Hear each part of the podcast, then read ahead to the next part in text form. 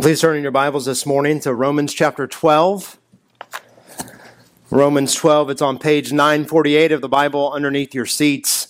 Uh, if you forgot your Bible, don't have one, please do use that Bible. If you don't own a Bible, friends, we would love for you to take that Bible and make it yours. Uh, you wouldn't be stealing it, you would be receiving it as a gift. Uh, we would love for you to, to have, a, have a Bible. Uh, friends, this morning, this is the sixth of 10 sermons in a, in a very periodic, topical series, actually, on the disciplines of a godly church. Uh, typically here at RGC, we just go straight through books of the Bible, and that's what we'll resume doing next week as we begin the book of Romans together. Uh, so before we begin this morning, uh, let me just encourage you with a couple things here at the kind of the outset uh, of this new series on Romans. First of all, this week or in, in a coming week, consider reading the book of Romans in one sitting. Did you hear the collective gasp?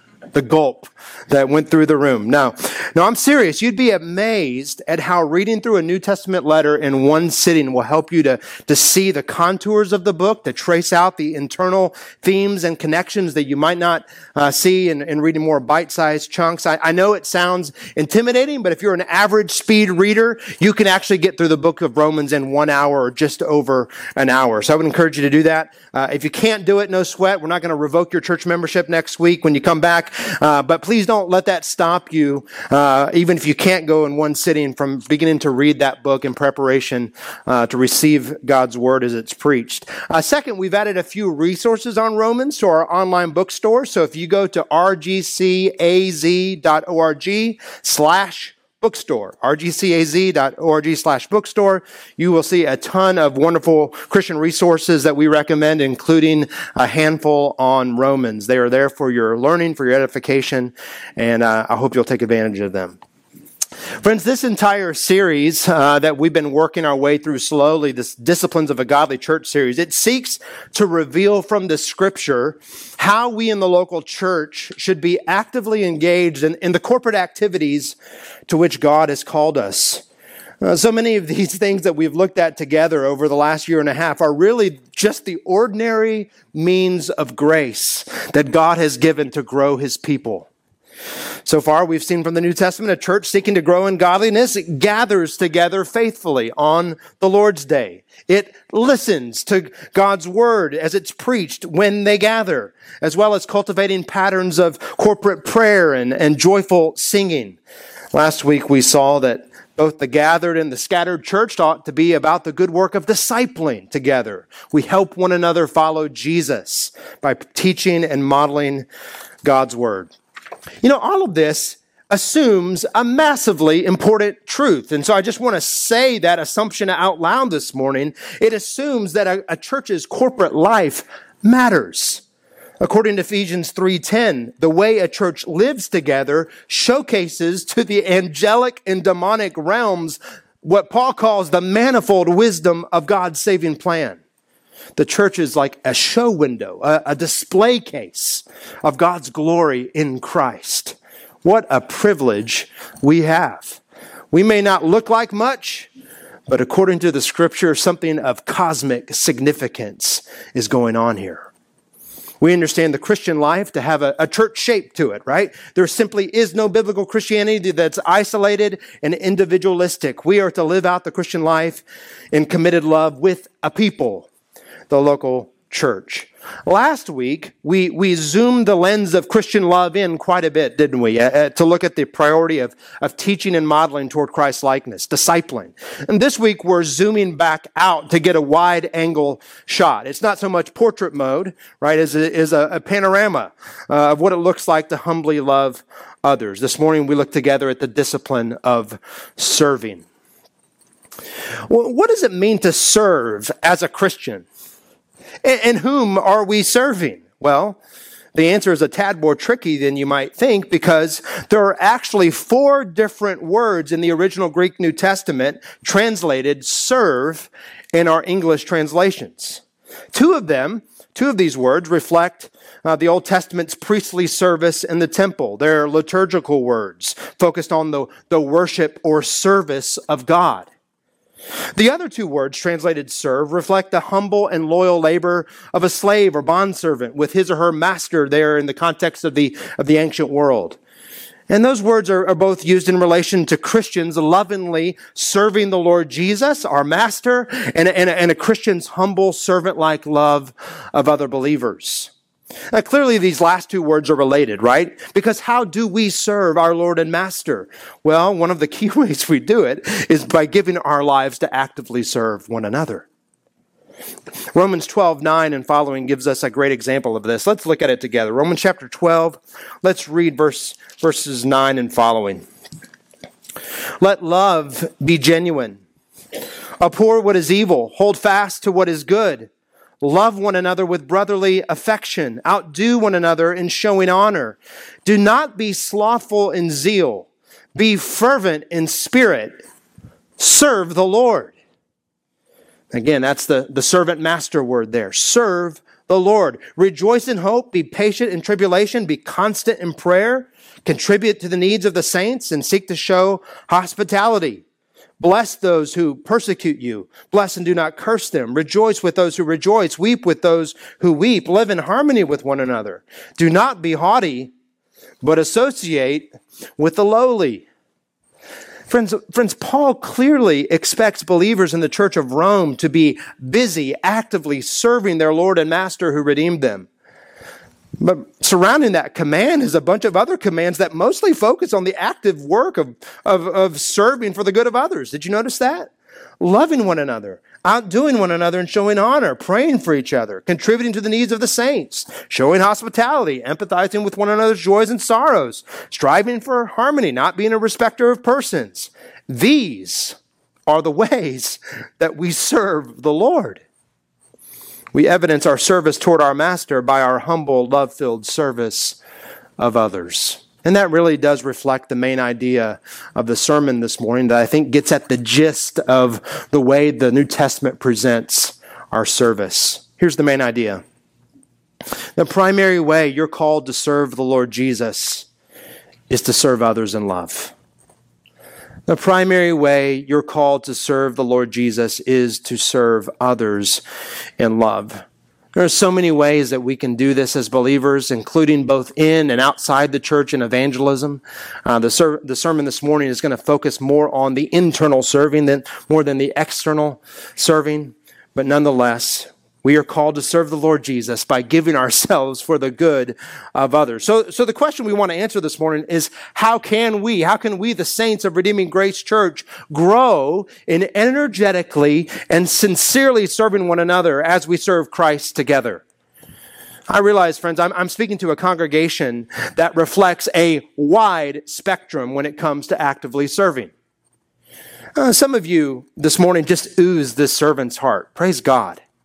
And I, I, am so thankful for you. You're serving in just an unbelievable amount of ways. Others of you are perhaps new Christians or you're relatively new to our church. And so you're kind of still finding your footing as you, as you walk this road in the Christian life.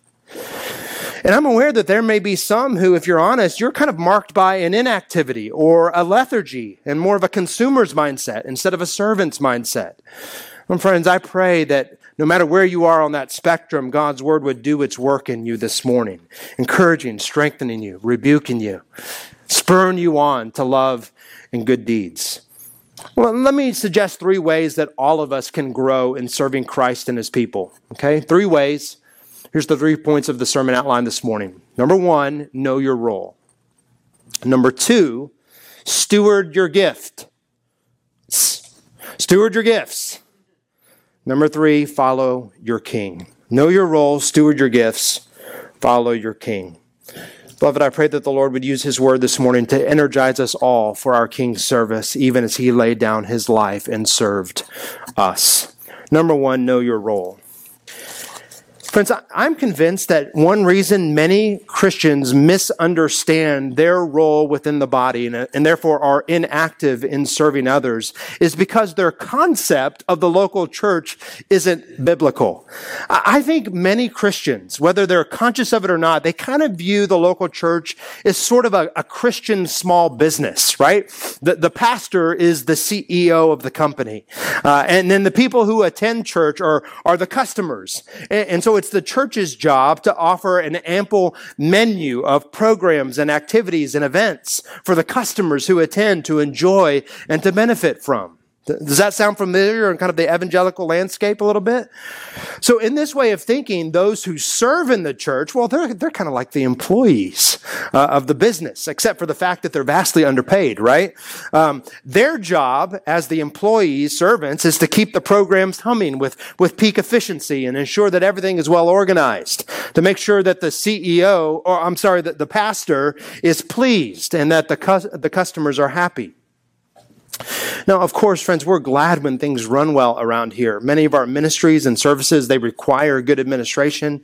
We want people to feel loved and welcomed and encouraged as we try to represent Jesus with excellence. We want, we want the coffee to be hot, right? Uh, we, we want the signs to be clear. We want the smiles to be warm and so on. However, when we think of the local church fundamentally in terms of a Christian, Christian small business with the pastor as CEO and the churchgoers as consumers, we run the risk of two massive mistakes in terms of serving the body. First, we'll think about service in terms of a boss employee relationship. We'll wait. We'll sit back and wait for the pastor, or, or in a more healthy model, the elders and deacons to assign us a task.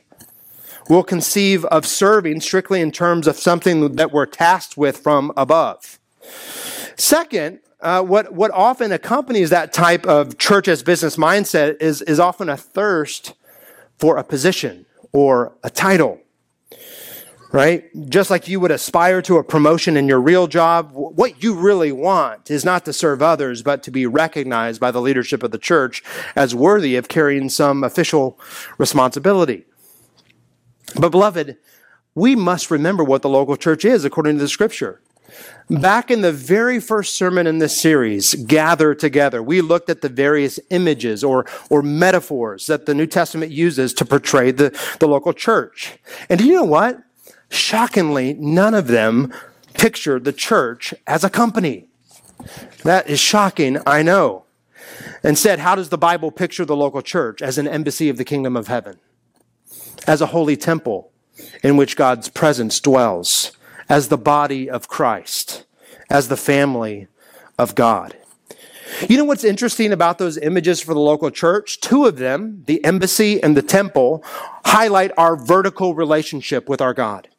We together represent King Jesus, the embassy of his heavenly kingdom on earth. Matthew 16, 18, Ephesians 2, other passages, we together are being built as the temple in which the Spirit of the living God dwells. Ephesians 2, 1 Timothy 3. It's a vertical representation. It's a vertical relationship. The other two images are primarily horizontal. In the church, we work for each other's mutual good, just like the members or parts of a person's body works for the good of his or her body. Each member is just vitally connected, just like your arm or your leg is to your body. Vitally connected, vitally important.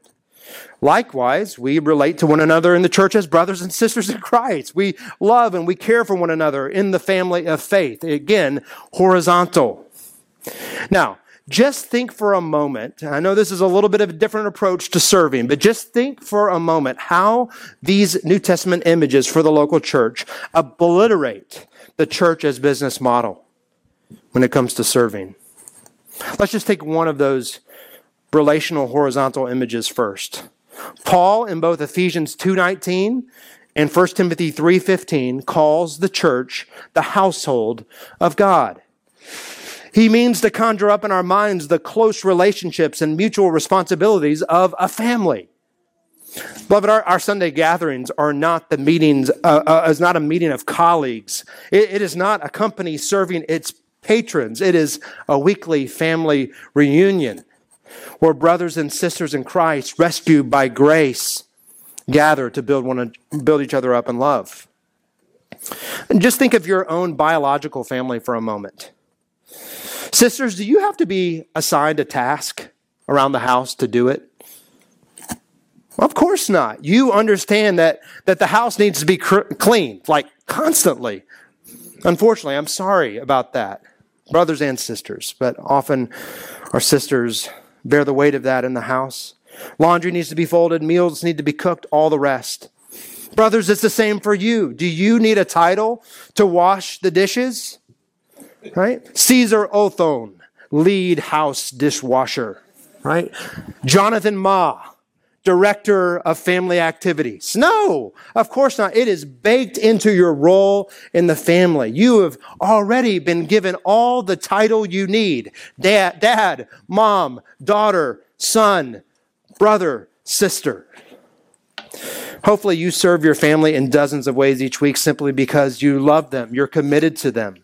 You're deeply invested in their flourishing. If you're a parent, hopefully, no one has to task you to spend time with your kids. If you're a spouse, I trust no one has to give you a checklist of the required ways to show love to your husband or wife. If you're single, well, I, I pray that you make an effort to stay in touch with your parents and your siblings simply because you love them. In countless ways, we instinctively and intuitively serve our biological family. Friends, the same dynamic should be active within the family of God. Do not sit back and wait for instructions. Simply look around and develop relationships with your brothers and sisters, and I guarantee you the opportunities and needs will rise to the surface. This view of the church also means that serving the church doesn't stop when we scatter. Your faith family doesn't stop being your faith family Monday to Saturday. Do we have definite serving opportunities here on Sunday before, during, after the service? Oh, do we ever? Right? There are needs and opportunities surrounding our facilities and our guests and our music and our audiovisual and our security and our hospitality and our counting of the offering. And who can forget the nursery, right? And kids ministry. Mm, these designated serving teams, typically, typically overseen by our, our deacons or who kind of our, our lead servants, they're all part of our service to Christ and each other.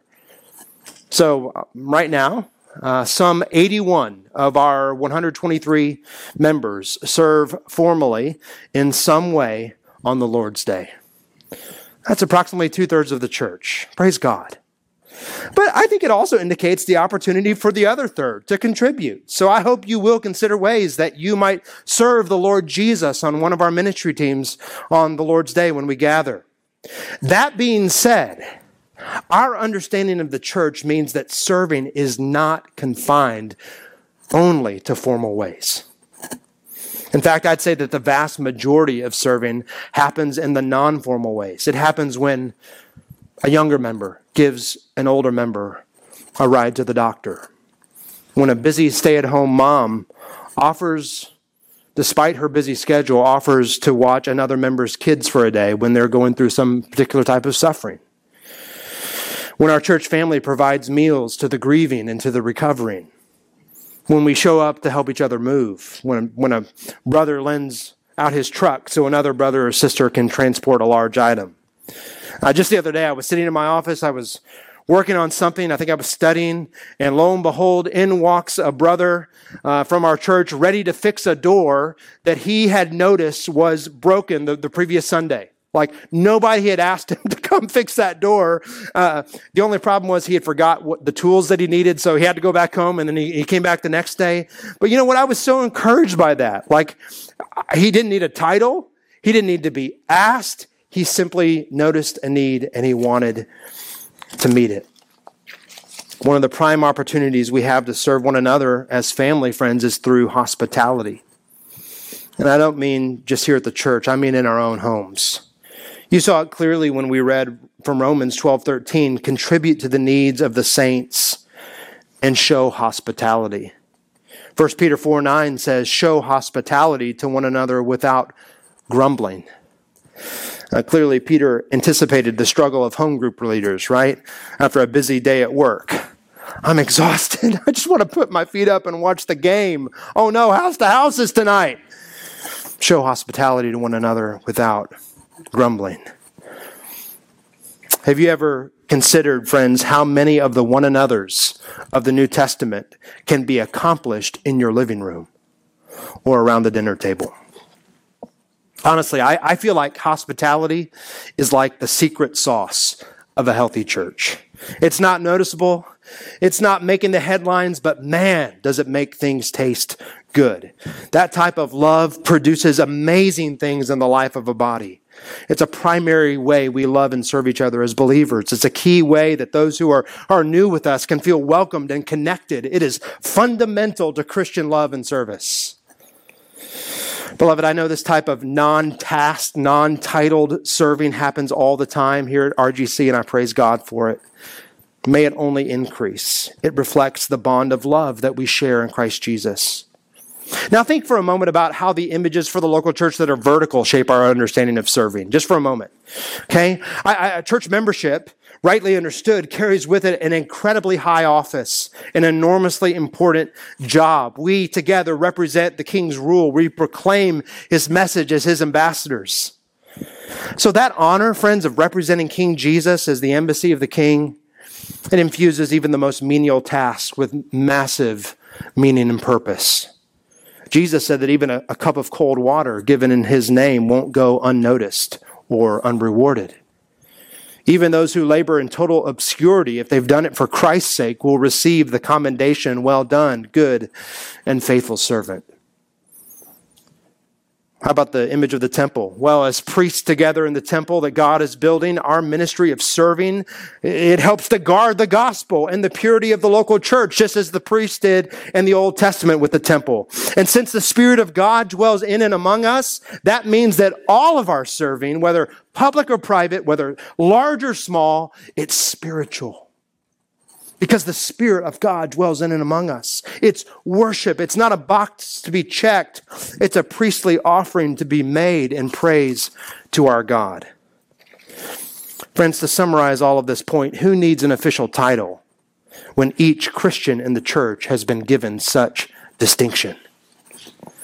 Ambassador, citizen, priest. Now, please, please, please do not wait around on me or the elders to solicit you or recruit you for some sort of position. When God saved you from your sin, He made you part of His people and He gave you an office and a job in the local church, far more significant than anything that we could ever give you. And that profound identity should shape the way that you think about serving. You serve at God's pleasure and for His glory. Brothers and sisters, I'm convinced that how you think about the church will determine how you think about serving, both when the church gathers and when it scatters. And I can almost guarantee you that if you view the church as kind of a Christian business with a consumer's mindset, you will not be looking for ways to serve your brothers and sisters when the church scatters. Even, eh, you know, any more than you look to serve, uh, for instance, your fellow patrons at a restaurant after you leave it, right? Or fellow attendees at a concert after it ends. You have no relationship with those folks, right? You're not serving them in any way after you scatter from the restaurant or the concert. You go to those contexts to served. There's no enduring identity of relationship to tell you otherwise. Our friends, church mem- membership helps us so much in this good work. It is entirely different because there is an enduring relationship and a promise of love and commitment. God has not called us to be Christian consumers or customers, but active participants, active servants of Christ Jesus and his people. Know your role. Number two, Number two, steward your gift. Steward your gift. Now, perhaps you've been sitting here listening to the sermon thinking, yeah, yeah, I hear you, but I just don't have that much to bring to the table. I, I, I want to say that, you know, to you up front, Pastor Jon. Like, I just don't have that much to offer. I'm not sure where my place is in the body. Well, friends, the Bible speaks to this line of thinking. It is full of encouragement for you this morning. The fact of the matter is, every single believer has been gifted by the Spirit of God for service in the church. There simply is no ungifted believer. That's a non thing.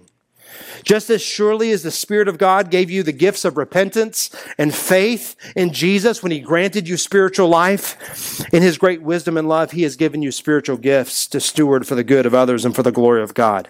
Let's look a few, at a few of these passages that highlight this truth. Okay, we're just going to read them rapid fire one after the other, just kind of let the, the Word of God wash over us and get the gist of the New Testament's teaching on this topic, okay? So here are the three passages, if you want to begin turning there. First uh, Peter 4, 1 Peter 4, Romans 12, and 1 Corinthians 12. 1 Peter 4, Romans 12, 1 Corinthians 12.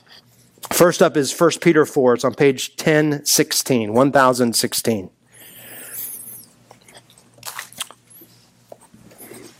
Peter writes, above all, keep loving one another. This is verse 7, excuse me. Above all, keep loving one another earnestly, since love covers a multitude of sins. Show hospitality to one another without grumbling, as each has received a gift. Not, not if each has received a gift, as each has received a gift. Use it to serve one another as good stewards of God's varied grace. Whoever speaks as done who speaks oracles of God. Whoever serves as one who serves by the strength that God supplies, in order that in everything God may be glorified through Jesus Christ. To him belong glory and dominion forever and ever. Amen. Now back to Romans 12. Romans 12, it's on page 948 actually comes just before the passage we read at the outset of the sermon. Romans chapter 12. We'll begin reading in verse 3. For by the grace given to me, this is Apostle Paul speaking, for by the grace given to me, I say to everyone among you not to think of himself more highly than he ought to think, but to think with sober judgment, each according to the measure of faith that God has assigned. For as in one body we have many members, and in and the members do not all have the same function, so we, though many, are one body in Christ, and individually members one of another. Having gifts that differ according to the grace given to us, let us use them if prophecy in proportion to our faith, if service in our serving, the one who teaches in his teaching, the one who exhorts in his exhortation, the one who contributes in generosity, the one who leads with zeal, the one who does acts of mercy with cheerfulness. Finally, turn over to 1 Corinthians 12. That's on page 959. 1 Corinthians 12. Let's read together starting in verse 4. Now there are variety of gifts, but the same Spirit. And there are varieties of service, but the same Lord. And there are varieties of activities, but it is the same God who empowers them all and everyone. To each, to each is given the manifestation of the Spirit for the common good. It's not surprising, is it, that if you were to keep reading 1 Corinthians 12, you've co- you'd come again to Paul's metaphor of the body and its diverse members working for each other's good and serving with their diverse gifts. Beloved, this is not a gray area. Okay? This is, this is black and white as it can be. If you're a Christian, you've graciously been given a spiritual gift, which is the evidence of the Spirit of God's presence in your life. It's packaged with your salvation right? At least one gift, often multiple gifts, to be utilized for the spiritual good of others. So, what is a spiritual gift? Well, I think what Peter and Paul are getting at and what they have in mind is any talent or ability that's empowered by the Holy Spirit and able to be used in the ministry of the church. Any talent or ability that's empowered by the Holy Spirit and able to be used in the ministry of the church. You know, certainly some gifts are, are very much more apparently spiritual than others. They have a certain priority in ministry. Uh, you might think about the gift of evangelism or the gift of teaching in that way. But friends, let's remember that the Holy Spirit, the same Holy Spirit who is active in the new creation and saving us and gifting us for ministry, well, that, that Spirit was active in the original creation as well.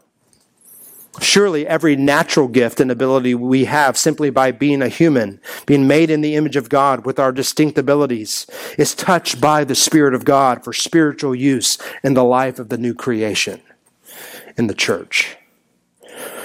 This is what Peter was getting at in 1 Peter 4:10 when he wrote that believers are stewards of God's varied grace. Paul wrote about the varieties of service and activities and the many differing gifts of the Spirit. Friends, God's grace manifests itself in a variety of ways. It is varied grace. It's not cookie cutter grace that, that works the same way in each believer. It's kaleidoscope grace. It is beautifully diverse. If you were to survey all the lists of the spiritual gifts in the New Testament, you know what you'd find? Every list of spiritual gifts in the New Testament is different. No one gift, friends, is on every list. And no list includes all the gifts. You know what that implies? Even though the gift lists, they help us to understand what some of the gifts are, they're not meant to be exhaustive like these, these, these ones that the apostles list, these are the spiritual gifts alone. And that's it. No, no, friends, there are, there's virtually a limitless variety of different spiritual gifts, all manifestations of the abundant and beautiful grace of God in the Spirit. It seems like daily here in Arizona, we have a living color example of this concept of diversely beautiful grace. And that happens with every sunrise for every sunset. What an unexpected, for me, blessing of living here. When the sun rises or sets here, which for us is, uh, uh, you know, uh, we're kind of see the mountains in our in our landscape from our house. The Lord paints the sky with a variety of hues. In fact, when my little guy and I are driving at sunset, he will point out the different colors that he's seeing in the sky: orange, pink, red, purple. I love doing that with them. And surely the, the rich colors that we see in God's creation uh, merely hints at the rich colors of His grace displayed in the gifts that He gives to His people. And we ought to stand back and praise God for this. Friends, perhaps next Sunday when we gather, just stand back for a moment and take in the manifold display of God's varied grace at work Look there. Hospitality. Oh, oh, and there, administration. Oh, praise God. There's the gift of generosity. I, I see it. Oh my goodness, what a remarkable gift with children this person has. Oh, and there, the gift of music making. How beautiful is that? Check it out. The brother's teaching of the word is clear and helpful. Praise God. Wow, look at how that sister ser- serves so energetically. Look how she heads off potential problems at the pass. Well, praise God for how He's gifted him or her. So often we think of the of manifestations of the, of the Holy Spirit as some kind of extraordinary work, large scale revival, earth shattering miracles, and so on or according to the scripture, every time believers serve one another in love, no matter if it's public or private, no matter, matter if it's speaking God's word or serving practically, we're putting on display the work of the Spirit and the grace of our God. But God's word is clear, isn't it? These gifts aren't given to us to hoard or to be utilized for self congratulation or self promotion. No, God has gifted us to serve others for the common good of the church. Spiritual gifts are not ultimately ours. Otherwise, Peter would have called us to own our gifts well, not steward our gifts faithfully. No, clearly God owns them. We're just managing what he has entrusted to us. Brothers and sisters, whatever gift or pattern of gifts the Lord has given you, will likely determine ways that you can effectively serve Jesus. Whatever gift or pattern of gifts the Lord has given you will likely determine ways that you can effectively serve Jesus. Uh, just sake of embarrassing him, at risk of embarrassing him, think of our brother Steve DeBoer. I'm pick on Steve because he's an elder. I can do that. Uh, Steve was a, a CPA for uh, most of his career in the corporate world. And so, one of the ways that he has served our church for years and effectively is in our church's bookkeeping. Like, like he's really good at it. Is it a spiritual gift? Is that a spiritual gift? Steve's gift with finances and accounting? Well, here I'm going to go with yes, absolutely, because it's an ability that the Spirit of God is using for the good of the church and the glory of God. But, friends, just as soon as I can say that the way or the ways the Spirit has gifted us helps determine ways that we will be effective in serving others, I need to quickly give a word of warning here.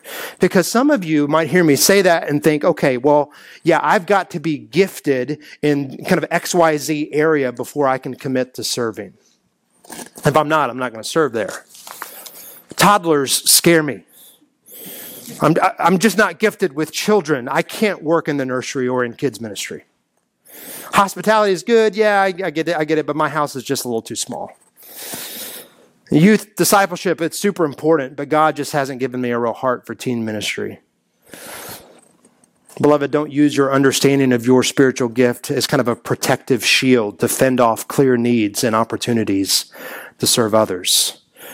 Please don't cloak self centeredness in spiritual garb. Spiritual gifts are never to be used as an excuse for not serving in ways that might make you uncomfortable. So stop waiting around for the perfect opportunity that, quote, aligns with your gifts as if your gifts are about your own self fulfillment. Don't passively sit on the bench. Friends, there is a game going on, and you are on the team's active roster. There are so many needs and opportunities in our church. So, friends, let me encourage you get off the bench, get on the field, and start using your gifts. Ask God to strengthen you by His Spirit to push you past your comfort zone. Love is always risky, always, even in serving, but joy awaits on the other side. You say, Jon, how do I know what my gift is? Should I kind of take a spiritual gifts inventory on the internet and narrow it down that way? Please don't, please. And beloved, gifts are not discovered by introspection, but through service. Okay? Gifts are not discovered through introspection, but through service. So serve in all kinds of ways. And guess what will happen? Your gifts, the way that you're effective in ministry, will bubble up to the surface as you do. Number three, follow your king. Turn to John 13. Know your role, steward your gifts, follow your king. John 13, it's on page 900.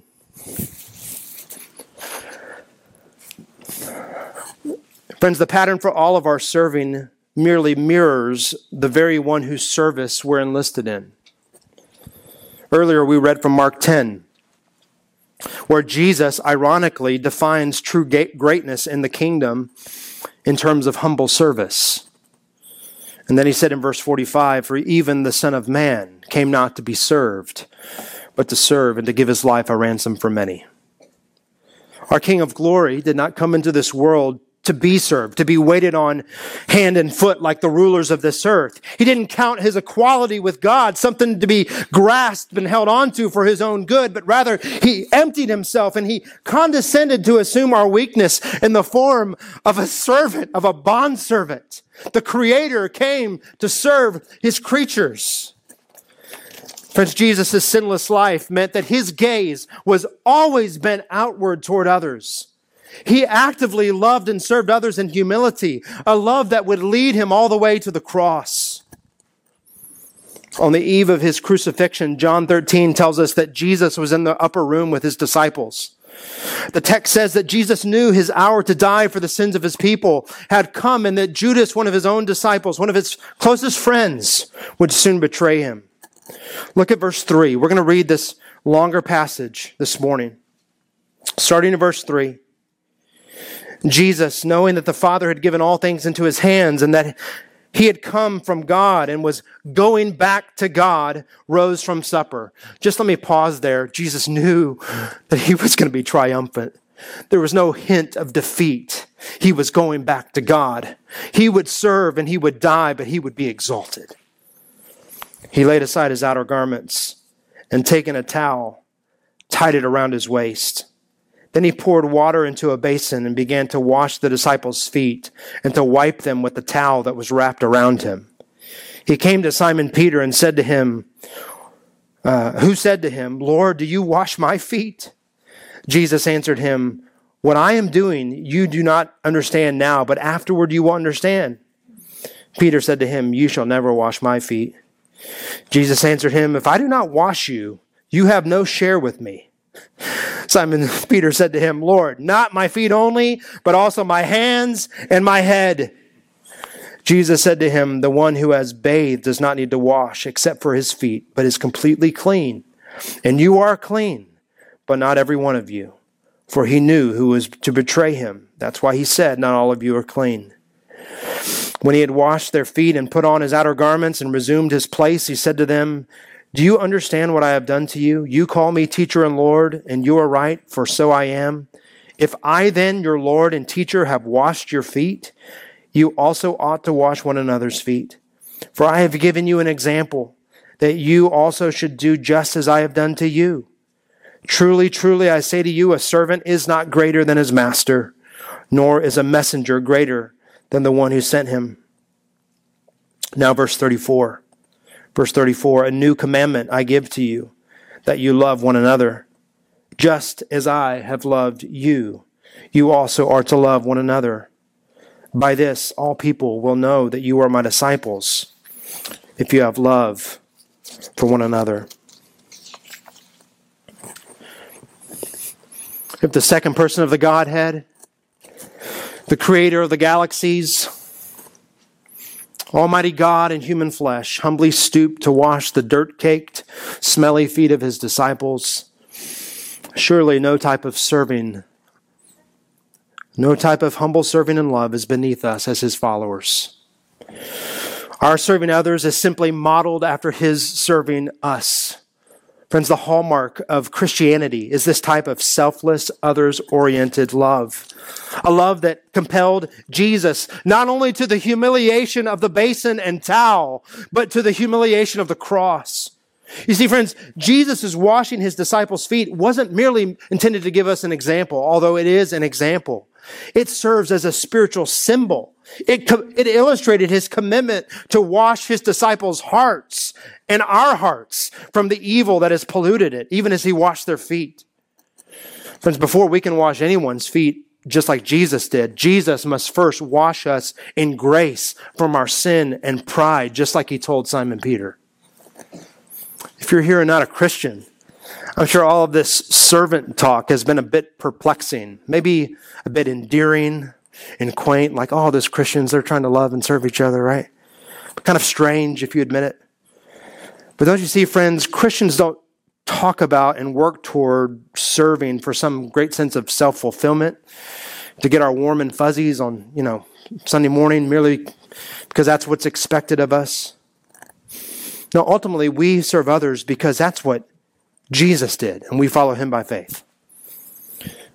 And this type of other centered, self denying love is only possible because of the miracle of God's grace transforming us from the inside out, because none of us naturally wants to do this. We want to serve and love ourselves. We love others only because God in Christ first loved us. You see, Jesus' life was entirely marked by humble love toward others. It was a life of perfect righteousness. And yet he was betrayed and, then crucified upon a Roman cross. There on the cross, the Father poured out his just and good wrath upon his Son for our sins. Jesus on the cross, Jesus the Son, willingly and selflessly gave his life as a sin bearing sacrifice for us sinners. All of our, of our pride and our self promotion and our selfish ambition, which by nature separates us from a holy God and merits his good and just wrath, that sin was reckoned to Jesus on the cross as if he were the evildoer, not us.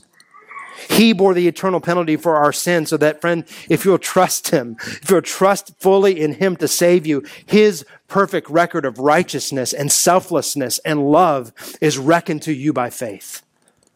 By grace alone, through faith in Christ, we are forgiven and washed and restored. On the third day, Jesus rose from the dead, and then he ascended to the right hand of the Father, demonstrating beyond all doubt that the Father accepted his sacrifice on behalf of all who would repent of their sin and trust in him. Jesus came to save sinners like you and like me. to rescue us, to wash us, to make us new. He, he, grants us His Spirit to give us a new heart that longs to serve others in love and humility and then grows us in that desire really for the rest of our lives. Friend, what is keeping you from turning from your sin and accepting the service of Jesus for you? From turning from your sin and trusting in Christ? There's nothing you need to do this morning besides rely on Christ to save you, to repent of your sins and bow to Him as your Lord and your Master. Brothers and sisters, Jesus is not asking any more of us than He's already done Himself. Love that serves is the distinguishing mark of us as His followers. You see, it's not just the angelic realm as we talked about earlier, it's not just the angelic realm that is looking at the local church to see the, the manifold wisdom of God. Uh, we represent King Jesus in a lost and dark world. And our life together is designed to give a compelling witness to the beauty and power of the gospel to save. And the genuineness of our faith is demonstrated by our love.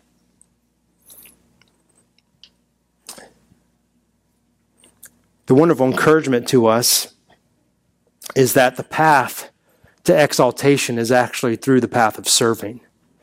Even as we read at the beginning, as we're going to sing together here in just a moment, because of Jesus' humiliation, even to the point of death on the cross, God has highly exalted him and given him the name that is above every name, so that at the name of Jesus every knee should bow, and things in heaven, things in earth, things under the earth, and every tongue confess that Jesus Christ is Lord to the glory of God the Father. The path to glory as a Christian is not one of self glory, self platforming, self promotion. It's actually the path down the staircase, following the path of Jesus, the steps of Jesus, as he condescended to serve us. Friends, are you following him down that staircase? Or did you pass him on the way up as you try to exalt yourself and live for yourself? may God give us grace to know our role in the church, to steward our gifts for the good of others and the glory of God, and to follow our kings humble, and loving example. Let's pray.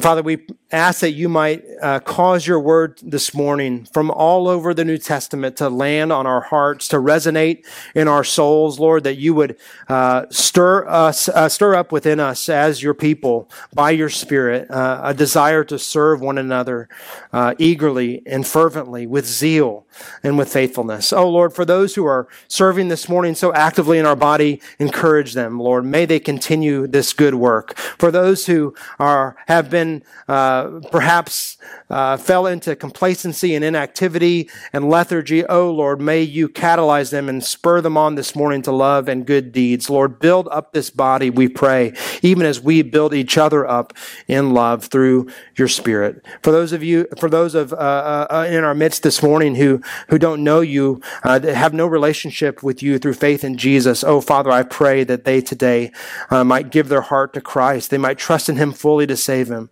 save them. Lord, that we as a church might be able to help them know the gospel and trust in Jesus. We pray all these things in his name. Amen.